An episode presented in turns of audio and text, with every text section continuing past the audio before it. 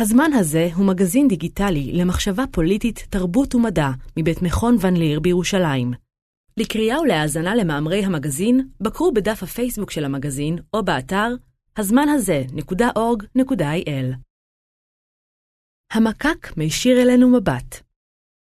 מעטים יחישו שקופים וכלבים הם בעלי תודעה, כלומר שיש להם יכולת לחוות. אך מה לגבי יתושים, נמלים, מקקים? רוב הפילוסופים והמדענים מעריכים שאין מבחן התנהגותי המאפשר לקבוע במובהק אם לבעל חיים מסוים יש תודעה בסיסית, אולם שלושה חוקרים טוענים עתה כי הצליחו לזהות התנהגות כזאת. מסקנת המחקר שלהם מרחיקת לכת. מספר המינים שחווים ומרגישים גדול דרמטית מהמקובל לחשוב היום, וכולל גם יצורים שאנו רומסים ללא היסוס. מאמר מאת זוהר ברונפמן, שמעונה גינסבורג וחווה יבלונקה. קוראת אביה שפיצר. בשנת 2013 השיקה חברה אמריקנית בשם Backyard Brains מוצר המאפשר לשלוט מרחוק בתנועתם של מקקים באמצעות סמארטפון, באופן דומה למדי להפעלתן של מכוניות צעצוע בשלט רחוק. המוצר, שפותח ככלי לימודי להנגשת מדעי המוח לילדים, דורש לערוך ניתוח פשוט במקק חי ונושם כדי לכוות מחדש את מערכת העצבים שלו. גודמים את מחושיו ומחברים את הגדמים לאלקטרודה באמצעות חוטי מתכת, ואת החוטים האלה מחדירים גם לבית החזה של המקק. עלות התענוג הזה כמה עשרות דולרים. ניסויים אחרים שהציעה החברה כללו מדידה של הפעילות העצבית ברגליהם הקדומות של מקקים. השקת הרובוג'וק, שיועד לשימוש של ילדים, גררה ביקורת בטענה שהוא מעודד את המשתמשים להתייחס למקקים כאל אמצעי בידור, ולא כאל יצורים חיים, שמעצם היותם כאלה, הם ראויים לחמלה. בתגובה לביקורת על ניסוייה ועל מוצריה, הבהירה החברה שמכיוון שככל הידוע אין למקקים תודעה, סביר להניח שהם אינם סובלים. חשוב מאוד, הוסיפו ואמרו, להקפיד שלא להעניש את המקק באמצעות אמירות בנוסח כפי שאני איני רוצה שיכרתו את רגליי, כך גם המקק אינו רוצה שיכרתו את רגליו. אבל מניין לנו שלמקקים אין תודעה? כיצד אנחנו יכולים לדעת לאילו בעלי חיים יש יכולת חוויה סובייקטיבית, ואילו בעלי חיים יכולים לחוש? למעשה, כיצד אפשר לומר משהו, כל דבר שהוא, על תודעה של בעלי חיים, בלי שתהיה לנו כל גישה אליה? יש בעלי חיים שנראה לנו ברור מאליו שיש להם תודעה בסיסית, במובן שיש להם את היכולת לחוות, עד כדי כך שכל עמדה אחרת לגביהם נראית לנו בלתי נסבלת. כשאנו נותנים לכלב שלנו תרופה נגד כאב והוא מפסיק לייבא ונרגע, בדיוק כפי שאנו נרגעים אחרי לקיחת אותה התרופה, כלום לא מתבקש להניח שהכלב הרגיש כאב ושעתה הוא קל לו? כאשר הכלב רואה אותנו לאחר יום עבודה, והוא קופץ ומחשקש בזנב ומלקק את פנינו, האם אכן אפשר להאמין שהוא אינו חווה שמחה? אז נניח שאנו מייחסים תודעה לכלבים. מה באשר ליצורים כמו מקקים וחרקים אחרים? מדוע כלבים כן ומקקים לא? מהו הקריטריון שלפיו אנו מותחים את הקו בין אלה שיכולים לחוות את העולם ובין אלה שלא? הניסיון למצוא במחקר תשובות לשאלה הזאת הפך לאובססיה שלנו. צללנו לקריאה של הספרות הפילוסופית, הנוירוביולוגית, הפסיכולוגית והקוגניטיבית, בניסיון למפות את הידע הקיים בנושא, ומשם המשכנו למחקר חדש משלנו. מעבר להיבטיו המדעיים של פרויקט המחקר הזה, היה לו גם ממד מוסרי. העמימות הקיימת כיום סביב שאלת קיומה של תודעה בקרב בעלי חיים, מייצרת גם עמימות לגבי מעשינו כלפי יצורים אלו. במחקר שערכנו, שאת עיקריו אנו מבקשים להציג כאן, זיהינו סמן אובייקטיבי, בעל מאפיינים התנהגותיים וביולוגיים כאחד, שעצם קיומו אצל בעלי חיים מעיד על קיומה של תודעה. הסמן הזה מצביע על קיומה של תודעה בקרב קבוצות אורגניזמים רחבות בהרבה ממה שנהוג לחשוב כיום. בין השאר הסקנו שהסמן קיים בקרב דגים, דבורים וחרקים אחרים כגון נמלים, יתושים וציקדות, וגם בקרב מקקים. מדובר במינים שלמים שעד כה לא שיערנו בנפשנו שהם חווים חוויות סובייקטיביות, מרגישים רגשות או סובלים מכאוב. ההשלכות המדעיות והאתיות של הממצאים הללו מרחיקות לכת. תודעה מינימלית הגישה הרווחת להתמודדות עם שאלת קיומה של תודעה בבעלי חיים היא גישה ביולוגית השוואתית. ככל שמיני בעלי חיים קרובים יותר ברצף האבולוציוני לבני האדם, כלומר ככל שהמוח שלהם דומה למוח האדם, כמו למשל קופים וכלבים, סביר יותר להניח שיש להם תודעה וחוויה סובייקטיבית. הרי אם לאדם, שיש לו מוח מרכזי המפקד על הגוף, יש תודעה, אזי בוודאי גם לקופים, שלהם מוח דומה למדי, יש תודעה, ואפילו תודעה מפותחת. מדעני מוח אכן מצאו שלקופים ולכלבים יש אותן רשתות עצביות המזוהות בבני האדם עם התודעה. אלא שקופים, כלבים ויונקים אחרים הם המקרה הקל. ככל שמתרחקים ממערכת העצבים המרכזית המאפיינת את האדם לצורות פשוטות יותר של מערכות עצבים, התהייה הולכת ומחריפה. האם גם יצורים דוגמת מקקים, נמלים ודבורים, השונים כל כך מאיתנו, יכולים לחוות את העולם? בחינת הדמיון הביולוגי בין מערכות העצבים של חיות שונות אינה מספקת תשובה מובהקת לשאלת התודעה של בעלי חיים, ולמחקר העכשווי אין כיוונים מבטיחים יותר לתשובה שכזו. ביקשנו לגלות את התשובה לשאלה זו מכיוון אחר, באמצעות בחינת התנהגותם של יצורים חיים. ליתר דיוק, ביקשנו לזהות סמן התנהגותי שעצם נוכחותו באורגניזם מעידה על קיומה של תודעה. חיפוש הסמן הזה נועד גם לאפשר לנו לזהות את הרגע שבו הופיעו בעלי החיים הקדומים ביותר שניחנו בתודעה, כלומר, את אותו מפנה אבולוציוני בהתפתחות החיים שבישר את הפצעתה של התודעה. ברור כי ככל שהתודעה מיוחסת ליותר ענפים בעץ האבולוציוני של החיים, כלומר ליותר מחלקות, משפחות ומינים של בעלי חיים, אפשר לומר שהתודעה הופיעה מוקדם יותר במהלך האבולוציוני. אלא שכדי לזהות את הסמן ההתנהגותי של התודעה ואת רגע הפצעתה בתהליך התפתחות החיים על פני כדור הארץ, עלינו לדעת מה בדיוק אנחנו מחפשים. מושג התודעה החמקמק והעמום ידוע לשמצה, כמו מושג משמעותי אחר, חיים, גם לו לא, לא נמצאה עד כה הגדרה אחת מוסכמת. וברור שכל הגדרה מסוימת של התודעה שאיתה נתחיל את המחקר שלנו, תקבע מראש את תוצאות המחקר. כך למשל, אחת העמדות הפילוסופיות הקלאסיות באשר לטיבה של התודעה, עשויה לחזק את הרושם שהיא תופעה מאוחרת באבולוציה של החיים, שמאפיינת רק את בני האדם.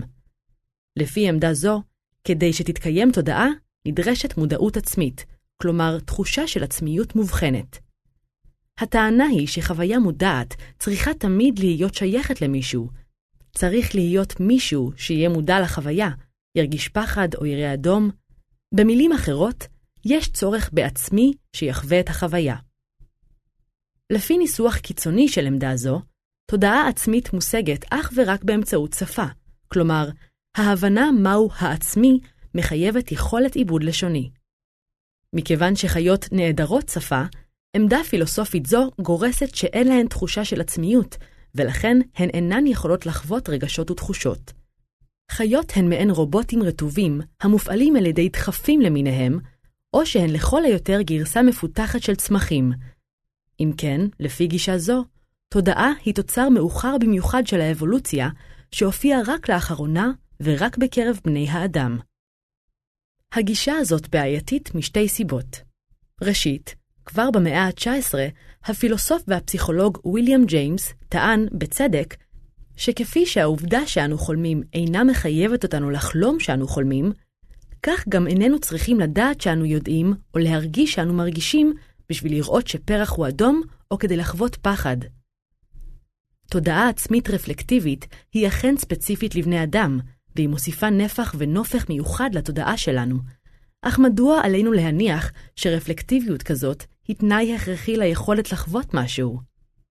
שנית, גם אם אנו מקבלים את הקביעה שמודעות עצמית היא תנאי הכרחי לקיומה של כל תודעה, הרי אין הכרח שתודעה עצמית תהיה מתווכת רק על ידי שפה. עשויות להיות רמות שונות ופשוטות יותר של ייצוג העצמיות שאינן לשוניות. שתי הטענות האלה, נגד הגישה המייחסת תודעה רק לבני אדם, חולקות את ההנחה המשותפת כי קיימות צורות של תודעה שהן מורכבות ומפותחות פחות מתודעתם של בני האדם. כלומר, התודעה איננה תופעה בינארית הקיימת כפי שהיא קיימת אצל בני אדם או שאינה קיימת כלל. ואכן, בדומה למעבר ההדרגתי במהלך האבולוציה הכימית מן החומר הדומם לחומר המאורגן כחי, אפשר גם לדבר על מעבר אבולוציוני הדרגתי מהיעדר תודעה ליכולת של חוויה מינימלית וממנה לתודעה מפותחת יותר, כמו זו של בני האדם. ייתכן שבטרם הופיעה יכולת החוויה, הייתה הפעילות העצבית מעין זמזום מתמיד, מעין רעש לבן. יכולת החוויה המינימלית שהתפתחה מאותו זמזום ראשוני, הייתה כבר צעד משמעותי אחד קדימה. היא אפשרה חוויה ראשונית של העולם שאינה מסתכמת ברעש לבן, כלומר בגירוי חסר כל משמעות ומובן, אלא כוללת זיהוי אותות, גם ממעטים, שמלמדים משהו על העולם. תודעה מינימלית זו אינה משוכללת כמו תודעת בני האדם, המאפשרת להחזיק בייצוג פנימי של העולם שבחוץ ושל זה שבפנים, אבל היא כן נחשבת מערכת המאפשרת חוויה סובייקטיבית. ומכיוון שתודעה מינימלית כזאת הופיעה בשלב מוקדם יותר באבולוציה מהתודעה האנושית, היא לבטח מאפיינת בעלי חיים רבים. אם כן, השאלה שלנו מתחדדת. כיצד אפשר לאפיין את התודעה המינימלית כך שנוכל לדעת אילו בעלי חיים ניחנים בה? סמן אחד ברור ומדיד. כדי לאפיין את התודעה המינימלית בלי להסתבך בשאלת הגדרת התודעה, אפשר לשאוב השראה ממהלך מחקרי מקביל שנעשה זה כבר בחקר היווצרות החיים. במהלך המאה ה-20 נעשו מחקרים רבים על מוצא החיים על פני כדור הארץ, ואף על פי שעד היום לא נפתרה בעיה זו במלואה, התפתחות החיים ממערכות כימיות שאינן חיות אינה נחשבת עוד אניגמה מדעית שאינה ניתנת עקרונית לפתרון. ספציפית לענייננו, המתודולוגיה שבה נעשה שימוש כדי להבינו מתאימה גם לניסיון להבין את הפצעתה של התודעה המינימלית. כדי לאתר את המפנה האבולוציוני לחיים ממערכות כימיות שאינן חיות, הכימאי והביולוג התאורטי ההונגרי, טיבור גנטי, לא הגדיר מה הם חיים, אלא גיבש רשימה של שמונה מאפיינים המשותפים לכל היצורים החיים. ההבדל בין הגדרה לאפיון נשמע כמו פלפול סמנטי, אך הוא משמעותי כאן. קל יותר לזהות מאפיינים ספציפיים של תופעת החיים, מאשר לספק לה הגדרה אחת כוללת, שכן הגדרה טובה חייבת לכלול לא רק מאפיינים, אלא גם את טיב היחסים ביניהם. לאחר שקבע את שמונת המאפיינים, זיהה גנטי יכולת של מערכות כימיות אורגניות מסוימות, יכולת הורשה בלתי מוגבלת, שבלעדיה לא יכולים להתקיים במערכות אלו כל שמונת המאפיינים ולקיים ביניהם יחסי גומלין. במילים אחרות, נוכחותה של היכולת הזאת היא תנאי הכרחי לקיומה של כל מערכת כימית אורגנית, שבה יכולים להתפתח חיים בני קיימא. באמצעות זיהוי המופע הקדום ביותר של הסמן האובייקטיבי הזה בטבע, אפשר לזהות את רגע הופעת החיים בכדור הארץ. כשם שאי אפשר להגדיר מה הם חיים, אך אפשר למנות את המאפיינים שלהם, כך ביקשנו לבצע מהלך דומה שיפתור אותנו משאלת הגדרת התודעה. גיבשנו רשימה של שבעה מאפיינים של התודעה, שמרבית חוקרי התודעה ממגוון תחומים יסכימו עליה, ואשר יכולה לשמש בסיס לזיהוי של סמן אובייקטיבי משותף לקיומה של תודעה. על רשימת מאפייני התודעה יש קונצנזוס מדעי מפתיע וחוצה דיסציפלינות. אמנם ניטש ויכוח על מידת החשיבות היחסית של כל מאפיין, אך יש הסכמה מרשימה בדבר היותו של מכלול המאפיינים הזה תנאי הכרחי ומספיק לקיומה של חוויה סובייקטיבית.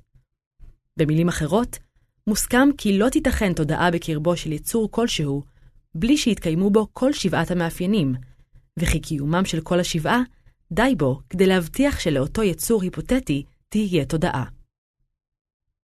ואלה הם המאפיינים של תודעה. אחת, יכולת להרכיב מהמידע הרע והמשתנה, הזורם מהחושים ומהתחושות, תמונה אחת אחידה וקוהרנטית, הגם שהיא דינמית ומשתנה. 2. גישה לתמונת העולם המאוחדת והקוהרנטית הזאת, כך שתהיה זמינה לתהליכים קוגנטיביים שונים. 3. מתן ערך לתמונה המתקבלת וגיבוש מטרות גמישות ומשתנות שהן בסיס להנאה לפעולה של האורגניזם. 4. יכולת ליצור חוויה קוהרנטית של הווה מתמשך, אף שההווה, במובן התאורטי של המושג, אינו אלא נקודת זמן קטנה עד אינסוף. 5. תהליכים קוגנטיביים המאפשרים תשומת לב ממוקדת בגירויים מסוימים ודחיקתם של גירויים לא רלוונטיים. 6. התכוונותיות או על-אודותיות, aboutness, כלומר, התייחסות אל מצבים בעולמו או בגופו של הסובייקט דרך ייצוג של מצבים כאלה. ו-7. תחושת עצמי, שמשמעותה היא שחוויה סובייקטיבית נחווית כשייכת לחווה. אולם הרשימה הזאת בעייתית, משום שהיא אוסף מבוזר ומורכב של תכונות ויכולות חופפות חלקית, שקשה מאוד לזהותן ולמדוד אותן, וכתוצאה מכך, קשה גם להצביע מי מהיצורים ניחן בהן במלואן ומי לאו. והרי העניין שלנו הוא במציאת סמן קוגניטיבי התנהגותי אחד ותו לא, סמן ברור ומדיד, שעצם קיומו מצביע על נוכחות תודעה.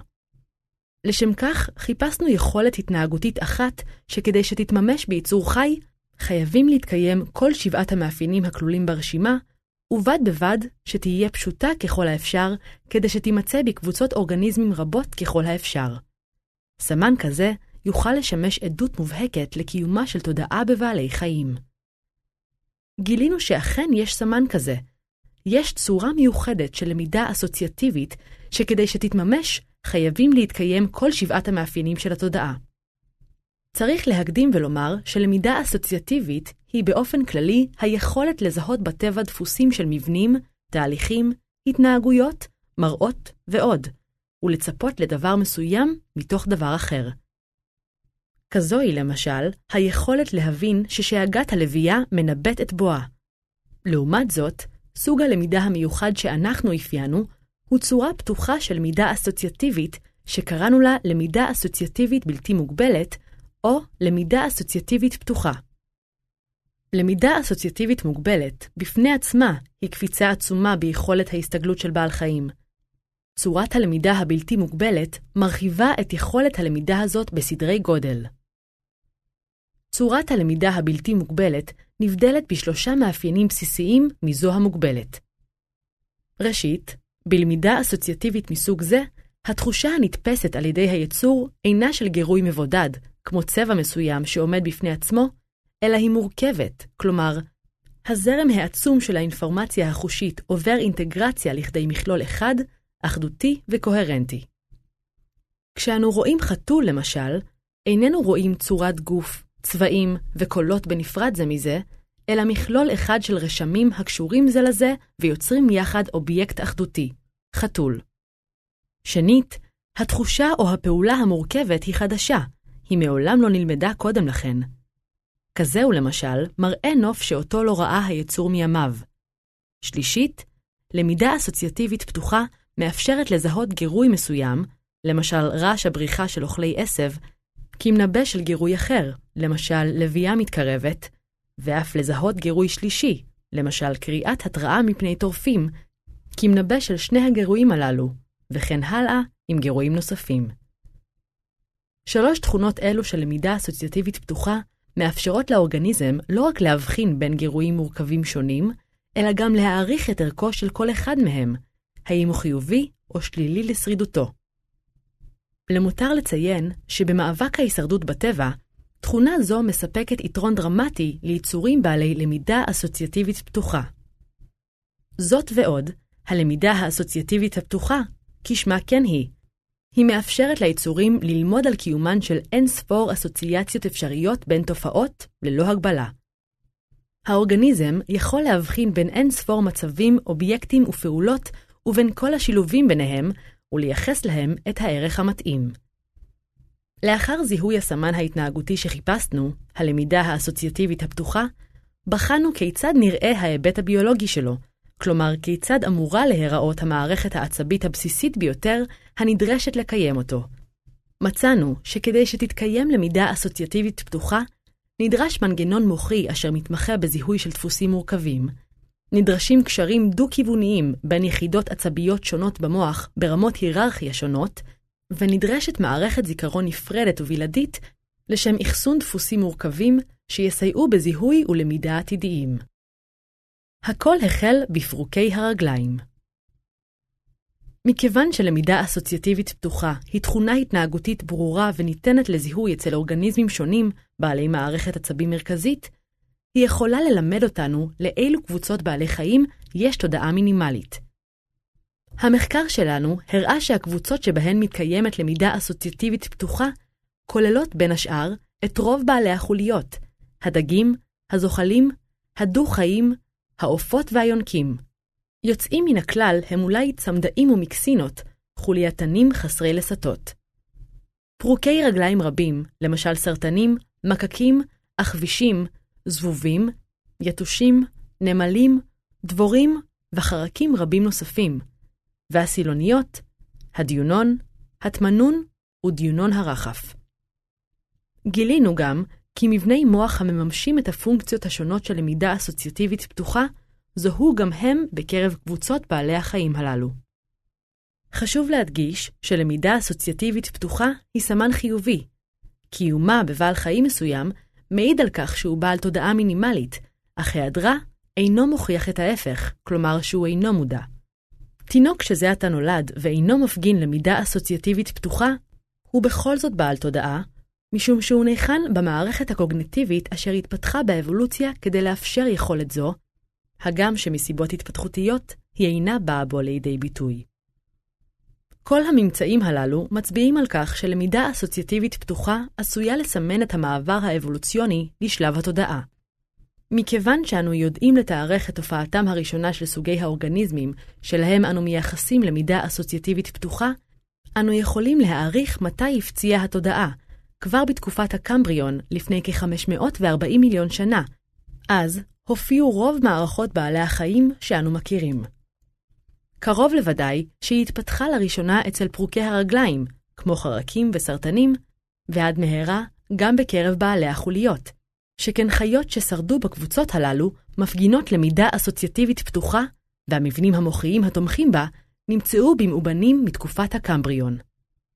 יתר על כן, סביר להניח שהופעת הלמידה האסוציאטיבית הפתוחה במהלך הקמבריון תרמה להתפרצות המפץ הקמבריוני, האצה דרמטית בקצב היווצרות המינים שהחלה בתקופה זו. להופעת הלמידה האסוציאטיבית הפתוחה היו השפעות מרחיקות לכת מבחינת יכולות השרידות וההתפתחות של אורגניזמים שדחפו למרוץ חימוש ביולוגי בין המינים ובתוכם. לקיומה של תודעה מינימלית, כלומר יכולת של חוויה סובייקטיבית בקרב קבוצות בעלי חיים נרחבות כל כך, יש כמובן השלכות אתיות מרחיקות לכת בשל החובה המוסרית להבטיח שחיות שמסוגלות להרגיש לא יסבלו. כיום, העובדה שרבים מכירים בכך שפרות ותרנגולות יכולות להרגיש סבל, אינה מצילה אותן מהגורל האכזרי של גידול והמתה תעשייתיים. עם זאת, ניתן לקוות שהמשקל שהמחקר המדעי מעניק לשאלת ייחוסה של תודעה לבעלי חיים, ישפיע בכל זאת, במידת מה, בטווח הרחוק לפחות, על היחס שלנו לחיים בעלי התודעה, החווים את העולם בכאב ובעונג. חווה יבלונקה היא ביולוגית ופרופסור להיסטוריה ופילוסופיה של הביולוגיה במכון כהן להיסטוריה ופילוסופיה של המדעים והרעיונות באוניברסיטת תל אביב. שמעונה גינסבורג היא פרופסור לנוירוביולוגיה שלימדה שנים רבות באוניברסיטה הפתוחה. זוהר ברונפמן סיים דוקטורט בפילוסופיה של הביולוגיה, דוקטורט נוסף בקוגניציה, ועושה פוסט-דוקטורט בתחום הפילוסופיה של המדעים הקוגניטיביים. הרעיונות המוצגים במאמר זה יידונו בהרחבה בספר שעתיד לראות אור בשנת 2019 בהוצאת MIT, The Evolution of the Sensitive Soul, מאת שמעונה גינסבורג וחווה יבלונקה. לקריאה ולהאזנה למאמרים נוספים של מגזין הזמן הזה, בקרו בדף הפייסבוק של המגזין או באתר הזמן הזה.org.il.